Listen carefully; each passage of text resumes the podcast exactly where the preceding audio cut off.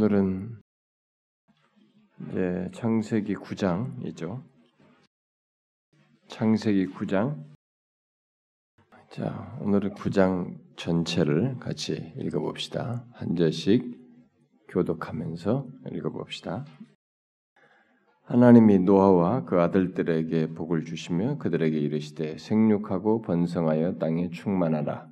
땅의 모든 짐승과 공중의 모든 새와 땅에 기는 모든 것과 바다의 모든 물고기가 너희를 두려워하며 너희를 무서워하리니 이것들은 너희 손에 붙였습니다. 모든 산 동물은 너희에게 먹을 것이 될 것이라. 될지라 채소같이 내가 이것을 다 너희에게 주노라. 그러나 고기를 그 생명되는 피채 먹지 말 것이니라. 내가 반드시 너희의 피 곧 너희의 생명의 피를 찾으려니 짐승이면 그 짐승에게서 사람이나 사람 형제면 그에게서 그의 생명을 찾으리라. 다른 사람의 피를 흘리면 그 사람의 피도 흘릴 것이니 이는 하나님이 자기 형상대로 사람을 지으셨음이니라. 너희는 생육하고 번성하며 땅에 가득하여 그 중에서 번성하라 하셨더라. 하나님이 노아와 그와 함께한 아들들에게 말씀하여 이르시되 내가 내 언약을 너희와 너희 후손과 너희와 함께한 모든 생물 곧 너희와 함께한 새와 가축과 땅의 모든 생물에게 세우리. 방주에서 나온 모든 것 곧 땅의 모든 짐승에게니라. 내가 너희와 언약을 세우리니 다시는 모든 생물을 홍수로 멸하지 아니할 것이라. 땅을 멸할 홍수가 다시 있지 아니하리라 하나님이 이르시되 내가 너와 너희와 및 너희와 함께하는 모든 생물 사이에 대해 영원히 세우는 언약의 증거는 이것이니 내가 내 무지개를 구름 속에 두었나니 이것이 나와 세상 사이의 언약의 증거니라. 내가 구름으로 땅을 덮을 때 무지개가 구름 속에 나타나며 내가 나와 너희와 및 육체를 가진 모든 생물 사이에 내 언약을 기억하리니 다시는 물이 모든 육체를 멸하는 홍수가 되지 아니할지라 무지개가 구름 사이에 있으니 내가 보고 나 하나님과 모든 육체를 가진 땅의 모든 생물 사이에 영원한 언약을 기억. 하나님이 노아에게 또 이르시되 내가 나와 땅에 있는 모든 생물 사이에 세운 언약의 증거가 이것이라 하셨더라. 방주에서 나온 노아의 아들들은 셈과 함과 야벳이 함은 가나안의 아버지라. 노아의 이 세 아들로부터 사람들이 온 땅에 퍼지니라. 노아가 농사를 시작하여 포도나무를 심었더니 포도주를 마시고 취하여 그 장막 안에서 벌거벗 은지라 가나안의 아버지 함이 그의 아버지의 하체를 보고 밖으로 나가서 그의 두 형제에게 할 샘과 야벳이 옷을 가져다가 자기들의 어깨에 메고 뒷걸음쳐 들어가서 그들의 아버지의 하체를 덮었으며 그들의 얼굴을 돌이키고 그들의 아버지의 하체를 보지 아니하였더라. 노아가 술에 깨어 그의 작은 아들이 자기에게 행한 것을 이에 이르되 가나안은 저주를 받아 그의 형제 종들의 종이 되기를 원하노라 하고 또 이르시되 셈의 하나님 여호와를 찬송하려다. 가나안은 셈의 종이 되고 하나님이 야벳을 장대하게 하사 셈의 장막에 거하게 하시고 가나안은 그의 종이 되게 하시기를 원하노라 하였더라. 후에 노아가 350년을 살아 그의 나이가 950세가 되어 죽었더라 우리가 앞에서 이게 보았던 것은 예, 이제 8장까지 이제 보았던 내용은 특별히 8장에서 어, 노아가 이제 홍수에서 나와 가지고 하나님께 예배를 드리는 것을 하나님께서 기쁘게 받으시고 첫 사람 그러니까 아담이죠. 최초의 사람 아담에게 복 주셨던 것처럼 홍수로 인해서 이제 다 쓸어버리고 이제 새롭게 시작하는 그 시점에서 이 새롭게 홍수로 깨끗게 한 세상에서 일종의 새로운 아담이라고 할 수 있는 이 노아에게 어, 노아와 그의 아들들에게 복을 주시는 어, 그 일을 하셨죠. 그래서 이제 먼저 읽은 내용 속에서 1, 1절부터 아, 7절을 보게 되면 하나님께서 인간에게 내리신 축복은 어, 이미 그 아담과 하와에게 그 내린 것, 예, 그것과 동일한 것인 것을 보게 됩니다. 1절과 이제 7절 같은 데서 보게 되면은 생육하고 번성하고 땅에 충만하라. 이 얘기를 처음 인간 아담에게 주었던 내용을 다시 여기서 지금 말씀하신 걸 보게 됩니다. 여기 지금 그 19절에서 말한 것처럼 노아의 세 아들로부터 사람들이 온 땅에 퍼졌으니까 이제 그 뒤로 세상의 모든 인류는 이 노아의 아들들에서 유래했기 때문에 노아에게 주신 이 축복의 말씀은 결국 뭐예요? 하나님께서 이 모든 인류를 향해서 주신 축복의 말씀이라고 볼 수 있습니다. 그 노아와 지금 언약을 맺으시는데 여기서 이 노아에게 하시는 이 모든 말씀은 결국 인류 전체에게 주신 축복이라고 볼 수 있습니다. 하나님께서 그 창조 때 처음 처음 인류에게 주셨을 때 그것을 다시 반복하면서 모든 인류에게 다시 이 약속을 어, 축복을 하시고 있는데 여기서 지금 노아에게 축복하는 이 내용에는 어, 두 가지가 지금 더해지고 있는 것을 보게 되죠. 음, 첫째는 아, 모든 자연 만물이 인간을 두려워하게 될 것이라고 하는 것이 여기가 첨가되고 있습니다. 음? 아, 이것은 어떻게 보면은 정복하고 다스리라고 했던 것과 대치가 되는 것처럼 보여져요. 이렇게 어, 마치 그러면은 어, 이 정복하고 다스리라고 그랬는데 뭐 이렇게 여기 자연 만물에 대해서 뭐 두려워할 게 뭐가 있겠느냐 이게. 어? 그런데 어, 여기서 지금 이런 것을 말씀하시는 걸 보게 되면은 지금 이 죄악으로 인해서 이 질서가 깨져 버렸습니다. 어? 얼마든지 짐승들이 상대적으로 이 인간에 대해서 인간을 그 어, 공격할 수 있는 그런 모든 것이 질서가 다 깨져 버린 상태이기 때문에 여기서 지금 하나님께서 이 노아에게 예, 예, 약속하시는 가운데 모든 자연 만물이 인간을 두려워할 것이라고 하는 이런 추가적인 내용을 일종의 이들에게 주신 축복의 내용 속에 첨가해 주고 있습니다. 아, 홍수로 인해서 어, 시작된 이 세상은 처음 세상과 많이 다른 것입니다. 여러분이 알다시피 최초로 처음 창조했을 때그 그때와 다르죠. 왜냐하면 이 지금은 이미 타락한 이후의 세상입니다. 죄로 오염된 세상입니다.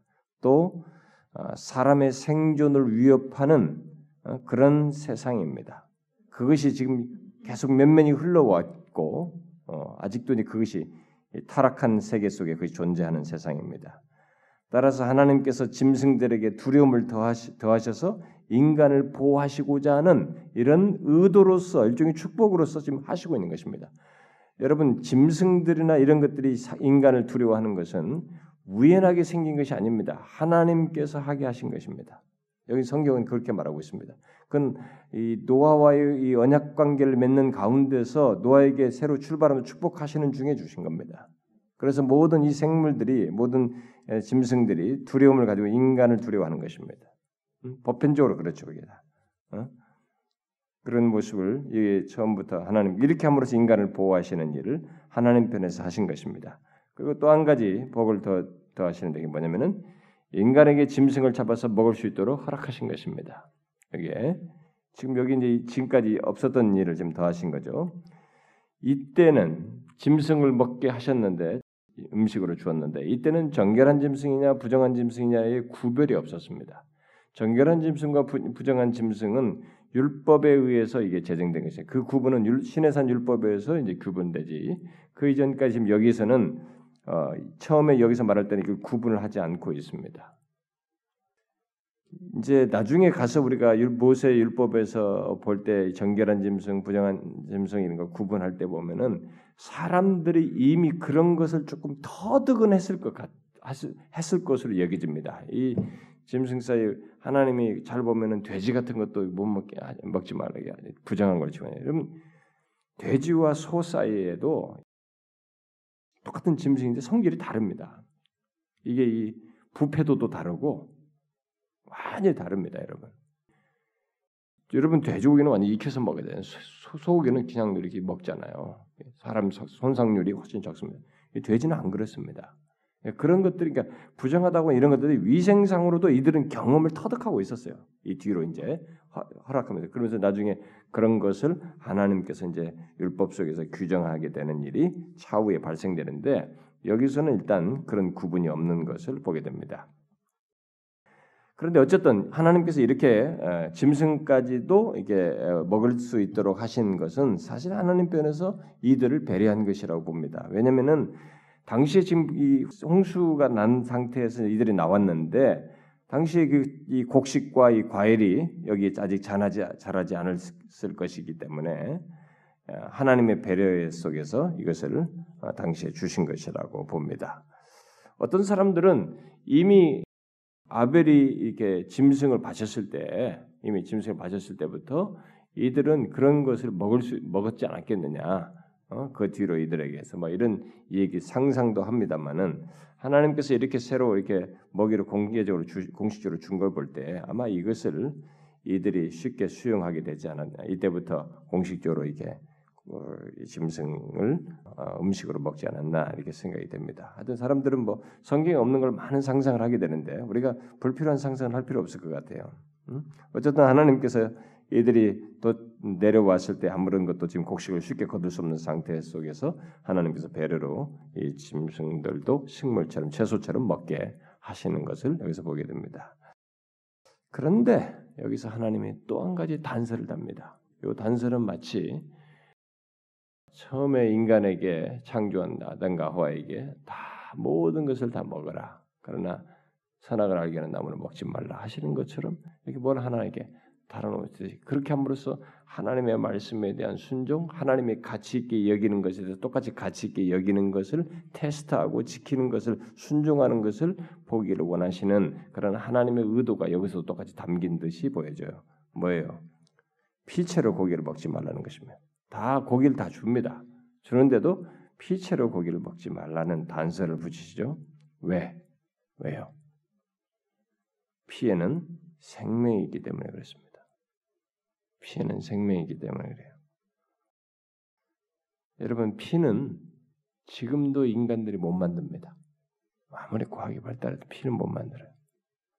만드는지 뭐, 뭐 이렇게 정제하고 남의 수혈을 받아서 뭐 이렇게 하는 만도 피 자체를 못 만들어요.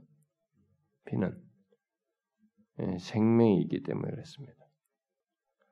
이건 뭐 세상이 뒤집어지고 다시 뭐 아무리 많은 세월 흘러도 이건 인간이 못 만들 겁니다. 그래서 원숭이하고 인간이 막 그렇게 99. 몇 퍼센트가 유전자가 똑같다 할지라도 원숭이 피 갖다 못 쓰잖아요 우리가. 어? 그게 된다 그러면 원숭이 무지하게 키워가지고 피 계속 뽑아다가 우리 쓰면 되잖아. 안 되는 거야. 음? 안 되는 것입니다. 이것은 지금 하나님께서 뭔가를 가르치는 것입니다. 어? 생명이 있는 피를 먹지 못하게 하시는 것은 사람에게 이 생명에 대한 존중성을 가르치는 것입니다. 이미 이들은 이 송수로 심판하기 전에 우리가 람에게 이 말을 들었습니다. 람에게 사람 죽이는 것을 대범하게 얘기했습니다. 하나님 의식하지 않고 그런 행동을 한 것을 대범하게 말했습니다. 다시 시작하는 이 마당에서 이제 짐승을 먹이로 주는 가운데서 하나님 이걸 가르치는 것입니다. 생명에 대한 존엄성을 의식하도록 응? 예, 가르쳐 주면서 특별히 남의 생명을 하찮게 여기서는 안 되고 굉장히 귀하게 여겨야 된다는 것을 가르치고 있는 것이죠. 그래서 누구든지 남의 피를 흘리는 자는 생명을 생명의 피를 찾을 것이라고 말씀을 하셔요. 생명의 피를 찾을 것이다. 이렇게 말씀하심으로써 생명의 존엄성을 강조합니다. 네, 하나님께서 이걸 굉장히 강조합니다. 그러면서 동시에 경고하시는 거죠. 응? 경고하십니다. 내가 반드시 너희 피곧 너희 생명의 피를 찾으리니 짐승이면 그 짐승의 사람이면 사람의 형제면 그에게서 그 생명을 찾을 것이다. 하나님께서 경고합니다. 이것은 인간을 뭐 짐승으로부터 보호하는 것 에서 앞에서도 그런 얘기를 두려움을 주어서 짐승으로부터 보호하는 것도 말씀을 앞에서 하셨지만 이제는 사람으로부터 서로를 이렇게 보호하는 어, 이것을 말씀하시는 것이기도 하죠. 그러니까 하나님의 배려는 상당히 깊습니다. 처음에 인간들이 그냥 탁 부딪히는 현실 속에서 부딪혀서 경험할 일을 하나님께서 이렇게 꿰뚫고 다 모든 걸 얘기하십니다. 그래서 인간이 이 세상에서 가장 지혜로울 수 있는 것은 인간의 머릿속에서 나오지 않고 우리의 이 존재 모든 것을 아시고 또 심지어 미래와 인간의 본성의 다양성과 거기서 나올 수 있는 모든 것을 간파하시고 말씀하시는 하나님의 계시를 따르는 것입니다. 하나님의 계시를 따르는 것만큼 인간에게 가장 지혜로운 것이 없어요. 그래서 여호와를 경외하는 지식의 지혜의 근본이라고 말한 것입니다. 사람으로부터도 보호하기 위해서 이런 말씀을 하신 것입니다. 근데 그 가운데서 살인자들은 죽, 죽이라고 하심으로써 하나님은 결국 인간의 생명을 보호하고 축복하시는 일을 동시에 하고 있는 것입니다. 이걸 우리가 같이 여기서 염두에 둬야 됩니다. 하나님께서 사람의 생명을 소중히 여기고 보호하려고 하시는 이것은 그 무엇보다도 뭐, 뭐 때문에요? 왜, 왜, 왜 이게 하나님께서 사람의 생명을 소중히 여깁니까? 왜 하나님께서 이렇게 생명을 소중히 여기는 얘기를 자꾸 강조하십니까? 이게 하나님의 형상대로 지음받았기 때문에 하나님께서 여기는 사람에게는 하나님의 모양이 있습니다. 형상이라는 것이 있습니다. 하나님으로부터 발원한 것이 있어요. 그게 있기 때문에 사람의 생명을 존중히 여기고 그걸 소중히 여기고 또 보호해야 된다는 것을 함부로 그것을 하찮게 여기서는 안 된다는 거예요. 그래서 여기서 자살도 위험한 것입니다. 자살도 큰 죄악이 되는 거예요. 하나님의 형상을 스스로 지금 막대하는 것이거든요. 그렇다면 우리는 한편에서 이렇게 생각해 볼 수 있습니다.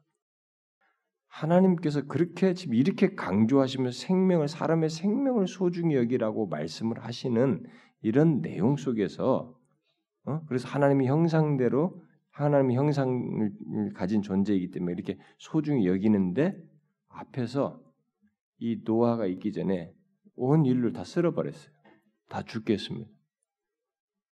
여러분 이건 어떻게 이해됩니까? 그러면 하나님이 지금 모순된 행동을 앞에서 하신 것입니까? 그렇게 생각하면 안 됩니다, 여러분. 두 가지로 생각하셨습니다. 하나는 인간이 인간의 죄가 그 노아가 홍수하기 전에 우리가 죄가 관여하다는 표현이 굉장히 많이 나오는데 인간의 죄가 하나님의 형상을 심히 왜곡하여서 하나님의 형상을 지닌 자로서의 제 역할과 모습을 갖지 못할 정도로 타락해서 그들의 악함의 생각부터 나오는 모든 것이 미래까지 더 불분명하게 하는 더 악한 것을 내다보게 하시는 그런 상태였기 때문에 제 기능 못하는 거기에 대해서 심판을 하신 것이기도 하고 동시에 그럼에도 불구하고 그렇게 형상이 왜곡되고 죄악되어서 죽음 심판하셔서 죽여야 하는 그 상태인데도 불구하고 그들을 쓸어 쓸어 버리셨을 때 하나님이 아무런 무감각한 존재처럼 그것을 보고 있었다고 생각하면 안 되는 것입니다. 하나님은 지금 여기서 이렇게 강조하는 것만큼 그 강조하는 의도를 동시에 가지고 심판을 지켜보신 분이에요. 그러니까 하나님이 힘드셨다는 것입니다. 하나님도 그것을 굉장히 힘들으셨다는 걸 생각하셔야 됩니다. 그래서 신인 동형적인 인간적인 정서로 표현하는 성경 구절들을 사실은 우리가 그것을 그냥 그런 정도의 표현으로서만 이해를 하는데 뭐 탄식하시고 뭐 이런 표현하는데 사실은 더한 거예요. 지금 여기 이런 강조에서 보게 될 때 자신의 형상대로 지은 자들을 그 지은 자들을 다 쓸어버리잖아요. 뭐 냉혹한 신이 아니에요. 초중히 여기는 그들을 쓰르셔야 했던 것입니다.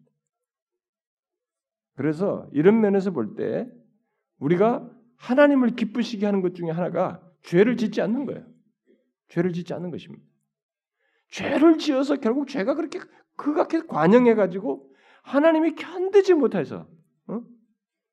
그럼에도 소중히 여김에도 불구하고 그들을 심판하셨기 때문에 우리는 야, 이 죄가 그렇게 무서운 것이다는 거예요. 그래서 하나님이 기뻐하시는 것 중에 하나가 우리가 하나님이 그토록 싫어하시 자기의 본성과 거스르는 자기 성품과 거스러지는 이 죄를 기피하는 우리가 죄를 짓지 않으려고 하는 것이 하나님을 기쁘시게 하는 소극적인 내용이에요. 한 내용입니다. 그런데 이렇게 하나님의 형상이 이렇게 하나님께서 보호하시려고 하는 이 하나님의 형상이 결국 이런 세상의 진보 속에서 궁극적으로 회복되는 것은 예수 그리스도 안에서입니다. 예? 예수 그리스도 안에서요. 그래서 우리가 여기 뭡니까 에베소 4장에서도 처음에 아담이 상실한 것들을 새 사람, 새 사람이 된다 그러면 옛 사람 보고 새 사람이 된다고 하면서 그런 것들을 회복하는 것으로 에베소 4장에서 기술하고 있죠. 이게 그리스도 안에서 이제 회복되는 것입니다. 하나님의 형상. 그러니까 하나님과 교통하는 것을 자연스럽게 여기고 그것을 중요하고 주, 주요한 것으로 주된 내용으로 갖게 되는 이것이 예수 그리스도 안에서 우리 하나님의 형상이 회복되어서 갖게 되는 현상이죠. 자, 그 다음에 우리 뒤에 이제 8절부터 17절을 보게 되면, 어, 결국 하나님께서 이제 노아를 통해서 어, 그의 손으로 만드신 모든 피조물들을 이제 다시 축복하시는 장면을 여기서 이제 보게 되는데 여기 이 단락에서 하나님께서는 인간과 언약을 맺으십니다. 우리가 이것을 가리켜 소위 노아의 언약이다 이런 말을 합니다. 노아의 언약이라는데 그런데 이 노아의 언약에서 자꾸 강조되는 말 중에 이제 뭐냐면은 다시 다시라는 말이야. 11절에 보면 다시는 멸하지 않을 것이고 다시 있지 아니할 것이다. 이 말을 강조하면서 언약을 맺으신 걸 보게 됩니다. 자, 이 언약을 잠깐 보면은 9절부터 10절을 보게 되면 9절부터 10절에서 내가 내 언약을 따다다다 하면서 모든 생물에게 세우리니 내가 언약을 세운다. 이게 나옵니다. 이 언약의 특성을 잘 보시면 좀 좋습니다. 내가 언약을 세운다. 이렇게 말했어요. 이게 근데 17절까지 이게 병행되고 있습니다. 병행구로. 그 뒤에 가보면 어, 17절에도 보면은 하나님이 노아에게 이르시되 노아에게 또 이르시되 내가 어? 나와 땅에 있는 모든 생물 사이에 세운 언약의 증거다. 그래서 여기서도 언약을 자신이 세웠다라고 말합니다. 이게 앞에와 전반부가 이게 배행구로 나오죠. 자, 두 번, 두 번째 보면은 앞에 12절 상반절에 보면 이제 언약의 증거가 나옵니다. 하나님이 이르시되 내가 너와 너희와 및 너희와 함께 있는 모든 생물 사이에, 사이에 대대로 영원히 세우는 언약이다. 언약의 증거는 이것이다. 이렇게 말하죠. 언약의 증거를 여기서 얘기하십니다. 뒤에 또 병행구로서 17절 예, 하반절에서도 얘기하는 겁니다. 나와 땅에 있는 모든 생물 사이에 세운 언약의 증거가 이것이다. 이걸 또 다시 뒤에서 반복해서 예, 병행시키죠. 자, 그 다음에 이제 12절 하반절에서 언약이 영원토록 있을 것이다. 예? 대대 영원히 세우는 언약이다 라고 이 언약의 이, 이 그것이 어떻게 영구한 것이라는 것을 강조합니다. 그리고 16절 하반절에 보면 여기서도 또 다시 말하죠. 이 언약이 영원할 것이다.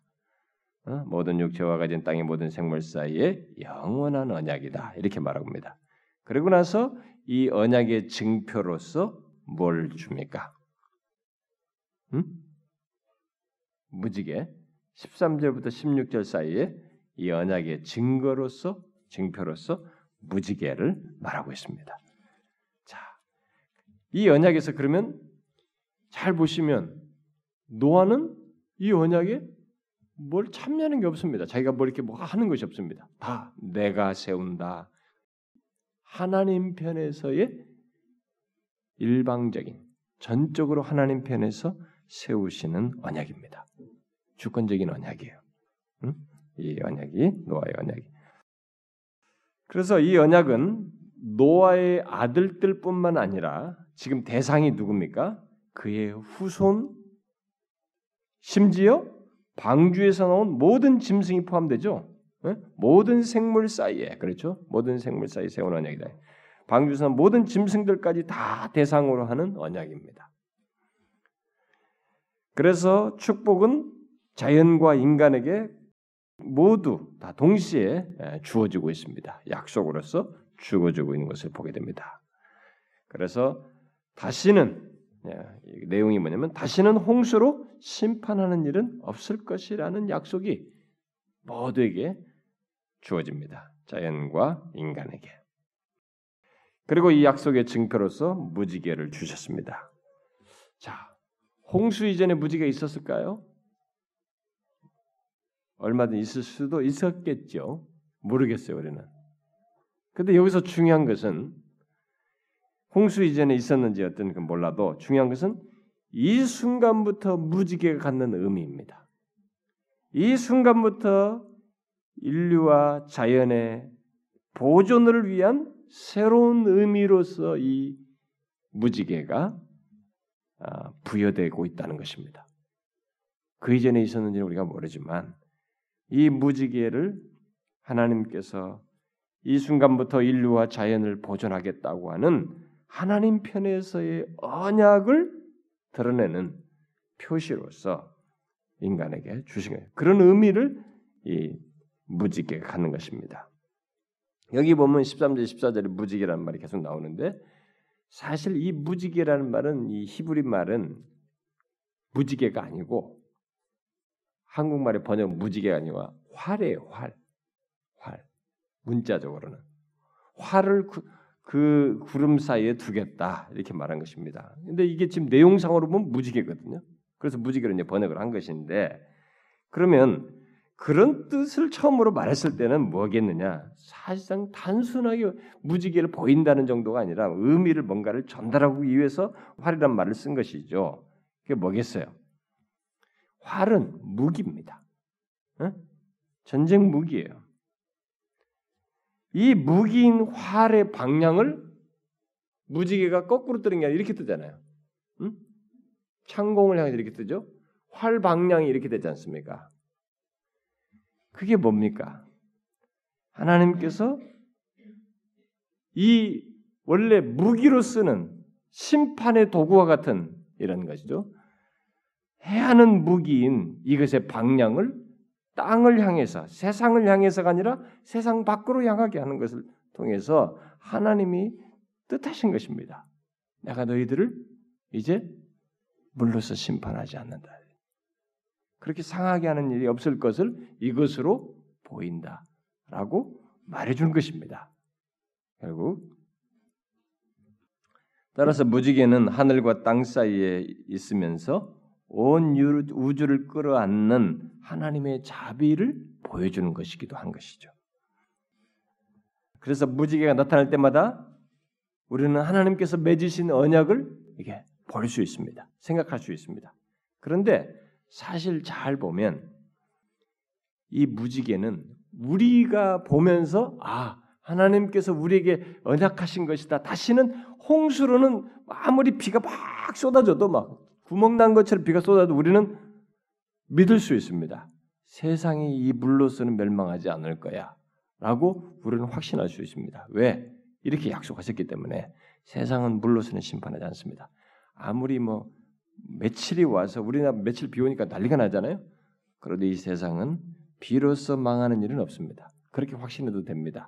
이제 우리가 무지개를 통해서 이미 보고 있는 바입니다. 그래서 우리는 무지개를 통할 때마다 그것을 하나님의 언약을 상기하는 생각하게 되는 어, 증거물로 표정으로서 볼 수 있는데 사실 이 무지개는 우리가 보는 것에 앞서서 하나님이 보시는 것입니다. 여러분이 거기 16절을 보시면 무지개가 구름 사이 있으리니 누가 보고요? 누가 본다? 내가 본다 이거요. 내가 보고 나 하나님과 모든 육체를 가진 땅의 모든 생물 사이에 영원한 언약을 기억하자. 내가 기억한다. 하나님이 보시는 거예요. 하나님이 이 무지개를 통해서 저들에게 물러서 심판하지 않겠다고 하는 언약을 세운 것을 자신이 보고 기억하신다는 거예요. 그래서 우리는 아무리 비가 쏟아져도 비로소는 물러서 세상이 멸망하지는 않을 거라는 확신을 가져도 됩니다. 오히려 세상의 마지막 심판은 다른 것이죠. 뭐 불로 되어진다 뭐 이런 얘기들 하고 있는데 물로서 심판은 아닙니다. 그래서 여러분들이 앞으로 무지개를 볼 때는 그냥 우연하게 아 비가 오고 나면은 그냥 아주 아름답다 이렇게 보는 그런 자연적인 경관으로 볼 것이 아니라 하나님의 언약의 증표로 보셔야 합니다.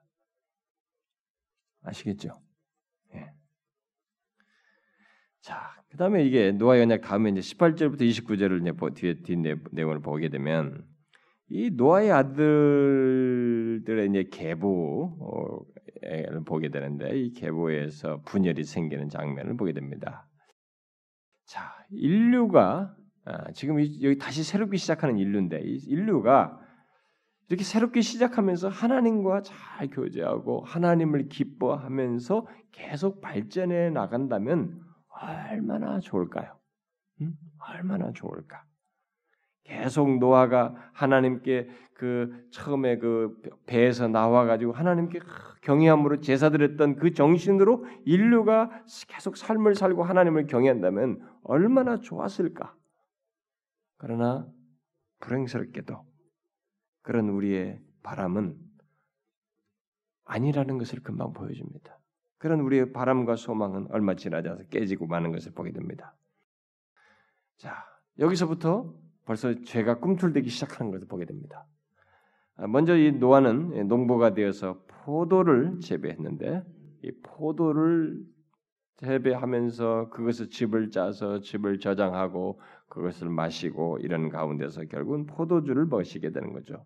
포도들을 즐겼을 것이 분명한데 그리고 이쪽 지역 사람들은 포도가 잘 재배되는 지역이니까 그런 것을 가지고 음료수처럼 아마 이렇게 일상 처음부터 이렇게 먹 먹게 되는 아마 모습으로 볼 수 있는데 그러나 중요한 것은 이것이 아, 사람을 이렇게 취하게 하는 것을 기억하고 그 통제가 필요한데 어느 날 이 노아가 너무 많이 마셨습니다.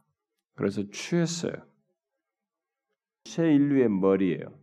그런데 이 새 인류의 머리 된 자가 취하여서 벗은 채로 장막에 누워버렸습니다. 누워 있었어요. 자, 죄는 이런 틈을 타서 자리를 잡기 시작합니다. 뭐가 아주 미미한 것 같은 일상의 실수 같은 이런 우리들의 뭔가 경성함이 싹 사라진 것 같은 그 틈바구니를 들고 죄는 들어와서 여기에 자리를 둔단 말이에요. 자리를 자리매김을 한단 말입니다. 그리고 거기서부터 이 뭔가 이제 부정적인 일들이 여파로 같이 미쳐지게 되는데 실제 이 장면이 그렇습니다. 음? 우리는 이 노아의 그 가족이 홍수 이전의 비극을 충분히 보았고 너무 생생히 본 사람이에요. 인류 중에 지금까지 살았던 인류 중에 이 인류 전체가 멸망하는 장면을 목격한 사람은 이 노아의 가족밖에 없어요. 응? 아주 리얼하게 본 사람들입니다. 그러니까 막 처절한 그 세상이 진짜 물 외에는 아무것도 보지 못하는 망망한 세월. 어? 그런 세월을 막 40일 동안 피가 쏟아진 캄캄함을 뱃속에서 보내면서 심판의 그 리얼함을 본 겁니다. 그래서 하나님 외에는 다른 걸 생각할 수 없는 경험을 했던 사람이에요. 죽어가는 사람들도 보았을 것이고 이 모든 현장을 오랫동안 경험한 사람입니다. 그런 가운데서 자신들만 구원을 받았습니다.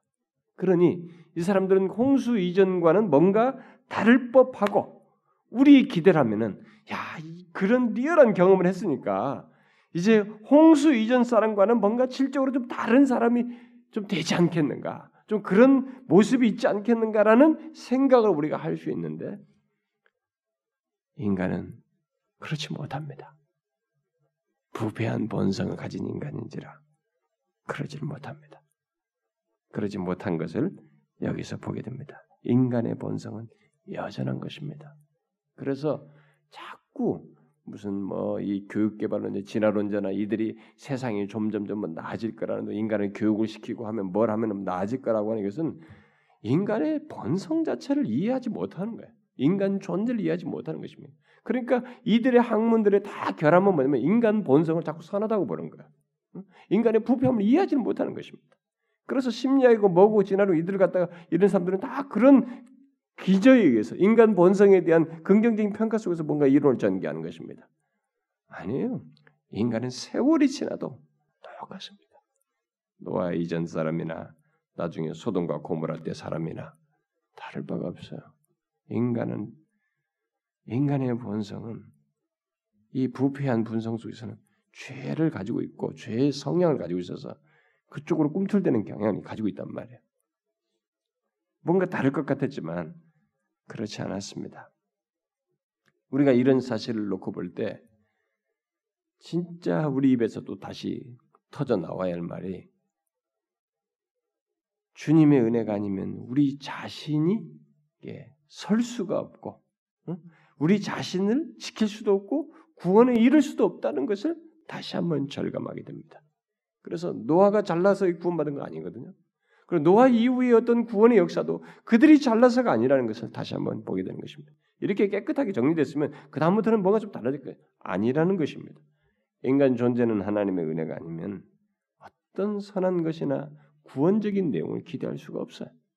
그것은 온 전 인류의 전 세대가 말해주고 주고 있고 인간 우리 한 자신조차가 우리 존재 자체가 그것을 어, 말하고 있는 것입니다. 술 취해서 벌거벗은 모습은 이것은 죄인의 모습을 이렇게 그려주는 것이죠. 어? 시사하는 것이죠.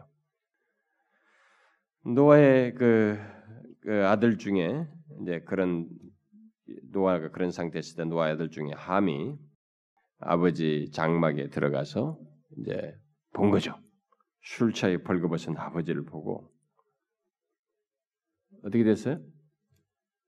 존중하는 마음이라든가 측은히 여기는 마음이라든가 막 그 어떤 당황스러워하면서 어떻게 이것을 해보려고 하는 이런 것이 있는 것이 아니라 이게 조소의 내용으로 삼은 것입니다. 응? 조소였어요. 어떤 조소겠어요? 자기가 생각할 때 자기 아버지를 기억하기를 홍수에서 나왔을 때 막 진짜 하나님께 재단을 쌓으면서 인류의 대표요.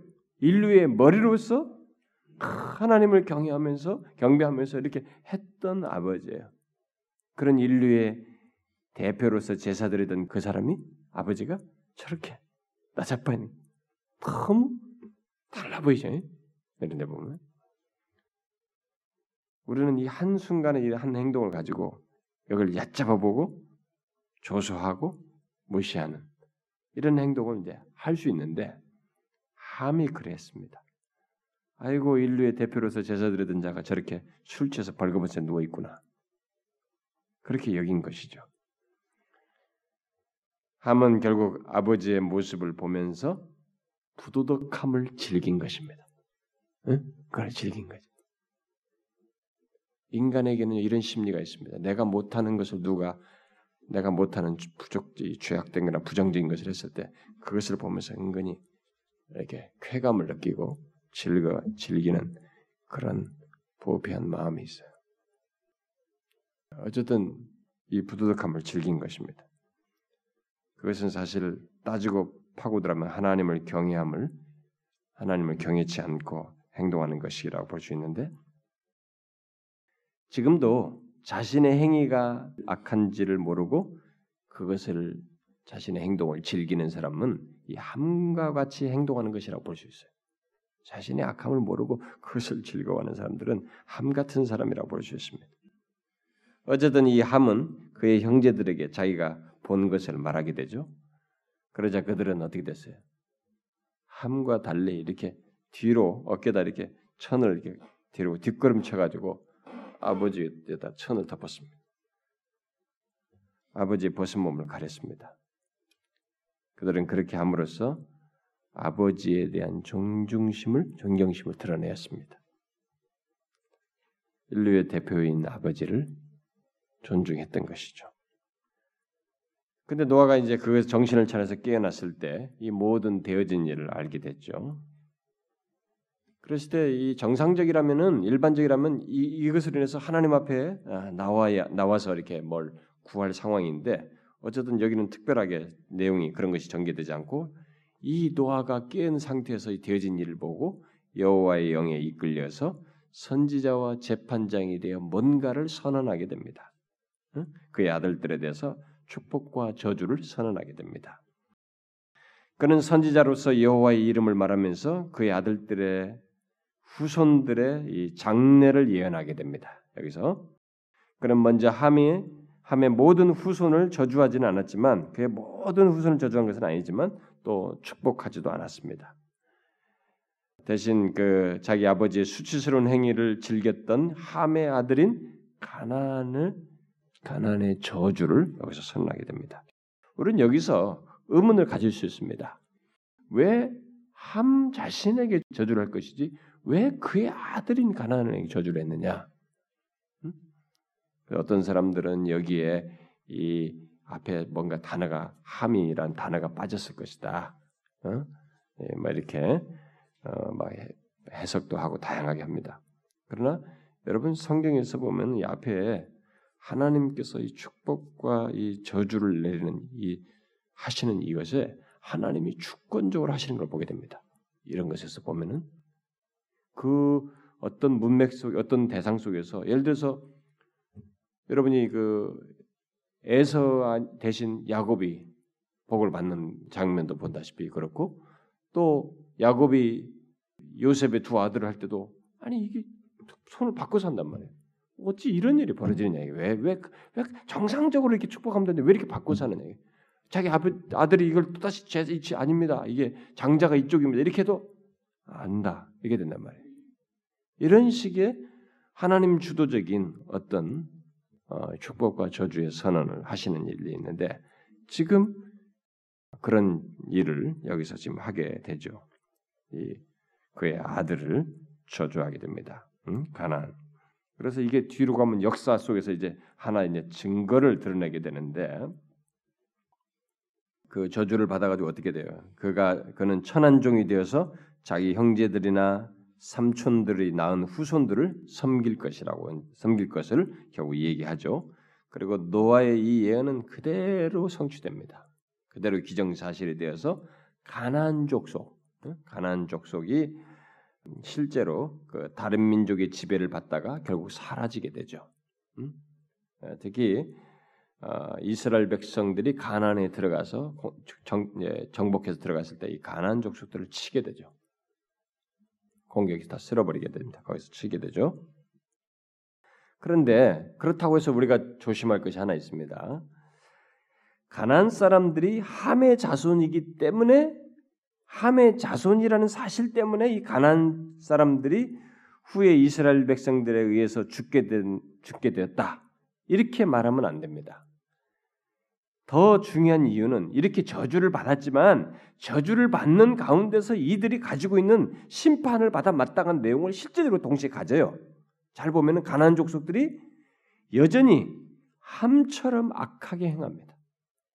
그래서 죄악을 쌓았어요 이렇게 가나안 족속이 아모리 족속이 쌓아졌다 이제 죄악이 쌓았다고 하잖아요. 그들이 죄악을 쌓았습니다. 함처럼 굴었어요 가나안 족속들이 심판을 행할 때쯤에.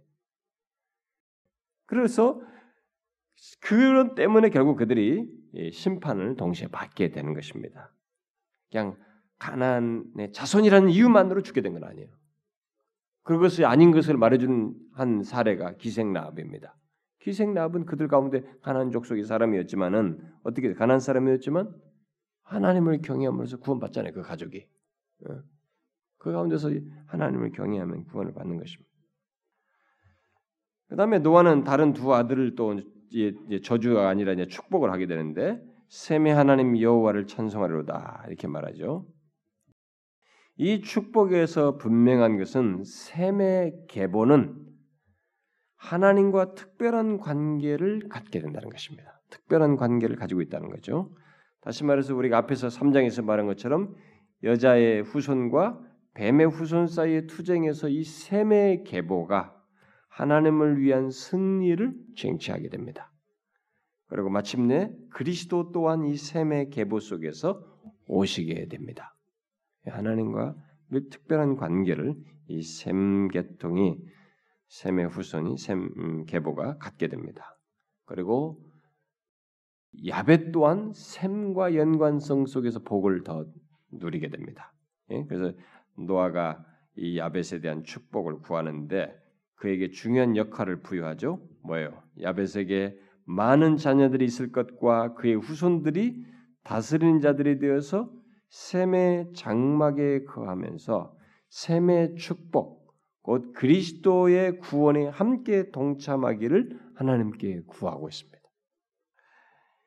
이렇게 해서 세상은 함의 정신이 지배하는 것처럼 보여도 실제적으로는 궁극적인 승리는 아담 이 노아의 후손 가운데 이 셈의 계보를 통해서 또 셈의 장막에 거하는 이 야벳과 함께 그리스도께서 오셔서 승리하시는 이 또 다른 것이 진행될 것인 것을 말해주고 있습니다.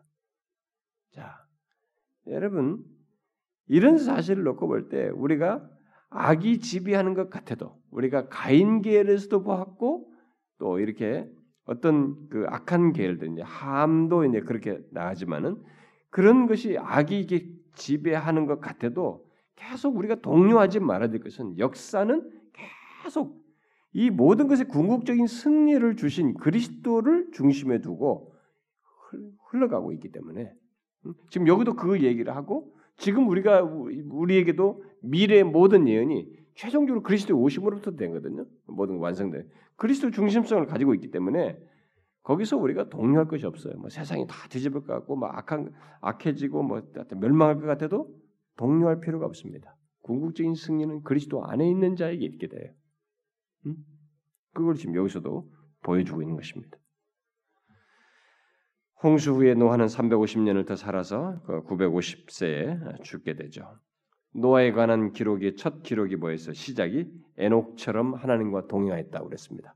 에녹처럼 하나님과 동행했다는 용어가 똑같이 이 사람에게 쓰여졌으니 에녹처럼 그도 죽음을 보지 않고 하나님께 갈 수 있을 것 같은 모습이었는데 그러나 그도 죽었다라고 기술되고 있습니다. 그의 말년에 이런 어, 하나님과 동행하는 것에서 뭐 끝까지 그렇게 어, 이 그의 이후의 삶에서 술 취해 벌거벗은 것을 통해서 그의 룰을 기록해주고 있습니다. 자 여기서 제가 몇 가지를 또 더 정리하겠습니다. 이 노아에 관한 이 노아의 홍수에 관한 이 기록의 내용 속에서 우리가 몇 가지 메시지, 메시지를 발견할 수 있는데 이 심판이잖아요 노아의 홍수는 음, 좀 이따 제가 그 성경 본문 하나 찾겠습니다만 하나님께서는 이 심판을 행하실 때 심판을 위한 심판을 하신 적이 없다는 겁니다. 항상 이 사실 생각해야 됩니다. 어떤 사람이 자기가 예수 믿어서 하나님께서 나를 심판하신다, 나를 징계하신다는데 하나님은 그것 자체를 위해서 끝나지 않아요. 뭘 하시는 분이 아니에요. 응? 하나님이 심판을 하신다, 징계를 하신다라고 했을 때는 이것을 통해서 뭔가 더 나은 새로운 출발을 위해 긍정적인 것을 도출해내기 위해서입니다. 어? 새 출발, 회복 이런 목표성을 드러내는 거야. 그런 것을 위해서 하나님 하시면 성경 전체의 심판에 관한 기록들이 다 그 흐름을 가지고 있습니다. 이런 부분에서 우리는 하나님을 오해하면 안 됩니다. 그래서 만일 내게 하나님께서 뭔가 우리의 현실 속에서 뭔가 하나님 심판하신 것 같다 할지라도 우리는 그 다음을 주목해 볼 필요가 있어요. 하나님은 새롭게 출발케 하기를 원하시고 회복시키기를 원하시며 하나님과 더 가까운 관계를 이끌고자 하는 그런 목적을 가지고 우리에게 그런 심판의 어떤 행동들을 하신다는 것을 보게 됩니다. 그래서 여기 보면은 아담 아니 노아의 가족을 구원하셔서 새로운 출발을 하게 하시잖아요. 또 하나님께서는 이, 이 노아의 홍수 얘기에서 보여준 대로 의인을 죄인들로부터 구분해내십니다. 구분하여 따로 대하시는 걸 보게 됩니다. 이게 마냥 섞여 있지 않습니다. 하나님은 의인을 악인들로부터 구분해 내셔서 따로 떼어 보존하십니다. 멸망치 않게 하십니다. 그리고 또 우리가 여기서 어, 보는 내용은 아무리 많은 인간의 노력이 있다 할지라도 구원은 하나님의 은혜와 자비로부터라는 것을 보게 됩니다. 다른 게 없어요. 이것은 우리가 진실로 명심해야 됩니다. 입에 달고 다른 것처럼 얘기할지 모르지만 그 달고 다른 것이 습관만 아니라면 진심이 담긴 말이라면 우리는 억만 번이라도 수없이 고백하며 살아야 됩니다. 우리의 모든 구원과 이 신앙을 지키면서 하루하루의 신앙의 여정을 갈 수 있는 것은 하나님의 은혜와 자비가 없으면 안 돼요. 노아 같은 당대 의인도 안 되는 것입니다. 그가 그나마 보존되는 것은 하나님의 은혜, 은혜로 이들이 구원을 얻었고 또 보존이 되는 것입니다. 우리는 이 노아에 관한 기록이 이 베드로 베드로 사도가 베드로에서 말하는 것이 있는데 그것을 좀 한번 보고 끝내는 게 좋겠습니다. 여러분 이 베드로후서 2장 자 5절 읽고 한번 9절 읽어봅시다. 베드로후서 2장 5절과 9절을 읽어봅시다. 시작. 옛 세상을 용서하지 아니하시고 오직 그를 전파하는 노아와 그 일곱 식구를 보존하시고 경건하지 아니한 자들의 세상에 홍수를 내리셨으며 주께서 경건한 자는 시험에서 건지실 줄 아시고 불의한 자는 형벌 아래에 두어 심판 날까지 지키시며 이게 하나님이 이전의 샘플로 보여주면서 우리에게 교훈하는 것입니다. 지금 시대도 똑같습니다. 하나님은 이 아무리 세상이 어떻다 할지라도 이 가운데서 예수 그리스도를 믿고 하나님을 경외하는 자, 어? 그 경건한 자를 모든 이 세상의 시험과 위기로부터 건지십니다. 그리고 이런 사실을 생각하면서 우리가 이 세상의 순례길을 가는 가운데 한 가지 노아의 홍수에서 배운 것을 한 가지 우리가 염두에 두고 이 세상의 순례길을 가야 됩니다. 그게 뭐냐면 우리 앞에 놓인 새로운 출발에 대한 소망이에요.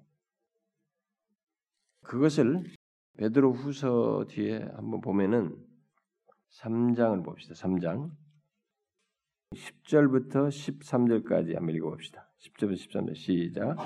그러나 주의 날이 도둑같이 오리니 그날에는 하늘이 큰 소리로 떠나가고 물질이 뜨거운 불에 풀어지고 땅과 그 중에 있는 모든 일이 드러나리로다. 이 모든 것이 이렇게 풀어지르니 너희가 어떠한 사람이 되어야 마땅하냐? 거룩한 행실과 경건함으로 하나님의 날이 임하기를 바라보고 간절히 사모하라.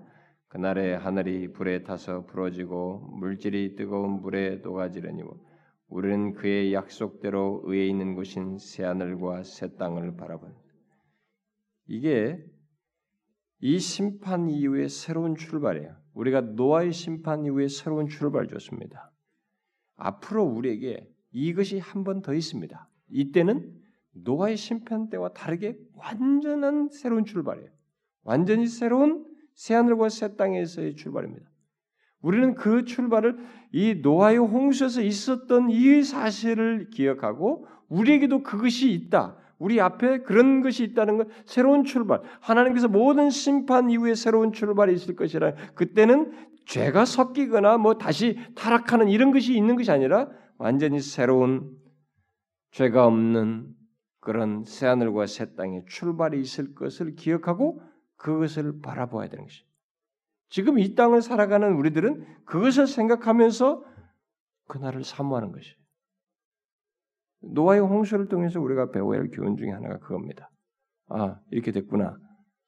그때는 아닙니다. 예수 그리스도 안에서 온전케 된 우리들이 새 하늘과 새 땅에서 노아의 자식들처럼 다시 무너지는 것이 아니라 이제 새 하늘과 새 땅에서 더 온전한 모습으로 있게 될 것이 우리 앞에 있기 때문에 우리는 그것을 바라보는 것입니다. 응? 그의 약속대로 의가 있는 곳인 새하늘과 새 땅을 바라보면서 그 날을 간절히 사모하는 오늘의 신자들이 이런 사모함이 없어요. 우리가 이제 먹고 살만해져서 이제 더 더 없어졌어요. 이 땅의 생활에 너무 만족스러워서 그런지 이게 없는 거예요. 그러나 여러분 정상적인 신자는 이런 사모함이 있는 것입니다.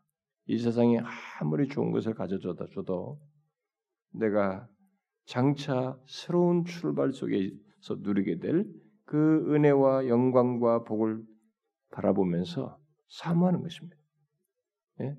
제가 우리 어제 교리반 하면서 우리 종말론 마지막 끝냈습니다만은 우리 앞에 펼쳐질 장례는 여러분 공상과학 영화 같은 그런 것이 아니고 진짜 이 세상에서 공상과학 영화고 뭐 어떤 것이 이 세상에 만든 스토리를 할지라도 죄라는 것을 극복을 못해요.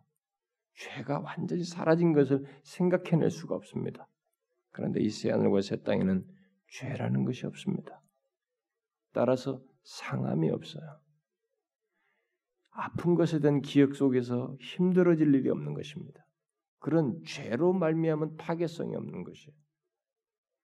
노아는 그런 것이 새로운 출발 속에서 약이 됨으로써 또다시 파괴로 나아갔지만 새하늘과 새 땅은 그게 없습니다.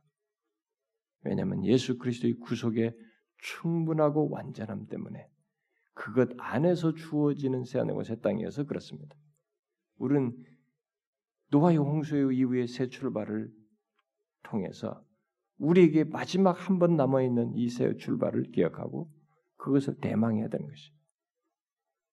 그리스도 안에서 누리게 될 얻게 될 그 새 출발, 영원한 출발, 다음이 없고 수하지 아니하고 영원히 지속되는 하나님을 아는 것이 더욱 깊어지는 가운데서 가장 지복을 경험하게 되는 인간이 인류 역사상 만족이라 할 때도 그 만족의 극도를 경험해보지 못한 것을 바로 하나님을 대면하면서 그분과 교제하면서 사는 가운데서 그것을 경험하게 될 그게 바로 새하늘과 새 땅이에요. 우리는 그것을 바라보는 것입니다. 사모해야 되는 거예요. 그래서 여기 그랬잖아요. 임하기를 주의 날이 임하기를 바라보고 간절히 사모하라. 간절히 사모해야 됩니다. 네? 머뭇거릴 거 없어요. 이 세상에서. 이 세상에다 집착할 거 없습니다. 이것보다 더 나은 것은 이 세상에 존재치 않아요. 이걸 사모해야 되는 것입니다. 사랑하는 여러분, 노아의 홍수를 통해서 배우십시오. 예수님께서는 노아의 홍수를 예를 들어서 교훈도 했습니다. 주의 오시기 전에 그와 같은 임박한 먹고 마시고 뭐 이런 장면 속에서 있는 임박한 심판에 대한 그 날이 오기 전에 그런 날이 있을 거라고 했는데 그런 경계심도 가질 뿐만 아니라 심판 이후에 새 출발 하셨던 것이 최종적으로 완전한 것에서 출발 우리에게 있다는 것을 알고 그것을 대망하라는 것이죠. 신자의 순례 여정은 그겁니다, 여러분. 다른 거 없어요. 허황되게 부풀려서 가지라는 것이 아닙니다. 샘플이 노아의 홍수거든요. 그 샘플을 넘어서서 완전한 것이 우리에게 있기 때문에 이게 실제로 노아 홍수 있었던 것처럼 다가오게 다가와서 있을 것이기 때문에 그걸 믿고 대망하라는 것이죠. 간절히 사모하라는 것입니다. 우리 모두 그러길 바래요. 기도합시다. 하나님 아버지 감사합니다. 이 시간에도 우리를 모아주셔서 우리의 기도를 들으시는 자비로우신 하나님, 은혜로우신 아버지께 이게 기도할 수 있도록 기회 주셔서 감사합니다. 주님, 우리의 형편과 처지가 또 이 교회적으로 어, 이 민족 가운데 여러 가지 절박한 것들이 있습니다. 정말 하나님 편에서 우리를 불쌍히 여겨 주시고 어느 방식으로든지 주께서 먼저 은혜를 베풀지 아니하시면 우리가 어떤 소망을 볼 수가 없나이다. 하나님 아버지 우리의 기도를 들으시고 이 나라 가운데서 또 일본 땅 가운데서 이북의 현실 속에서 또 우리 몸된 교회 안에서 우리들의 모든 움직임과 사역 속에서 우리들의 가정 속에서 역사하여 주시옵소서. 하나님이 정령 우리를 놓지 아니하시고 살피시며 인도하시는 분이신 것을 특별히 우리의 기도를 들어 응답하시는 하나님이신 것을 보고 경험하게 하여 주옵소서. 하나님의 이 세상이 하나님이 어디 계시냐고 주의 살아계심을 비웃는 현실이온데 정령 그렇지 않음을 하나님께서 우리의 기도를 들어 드러내시고 보이시옵소서. 주께서 살아계셔서 이 땅을 통치하고 계시며 하나님의 악인들의 죄악을 주께서 인내하시고 기다리고 계시는 것을 이들로 하여금 알게 하시는 그런 역사를 우리를 통해서 보이시옵소서. 주여 몸된 교회가 이 세대를 향하여 기도하며 또 어, 진리를 전하고 복음으로 영혼들에게 다가가는 이 모든 수고들이 헛되지 않고 결실될 수 있도록 하나님께서 우리 가운데 역사하여 주시옵소서.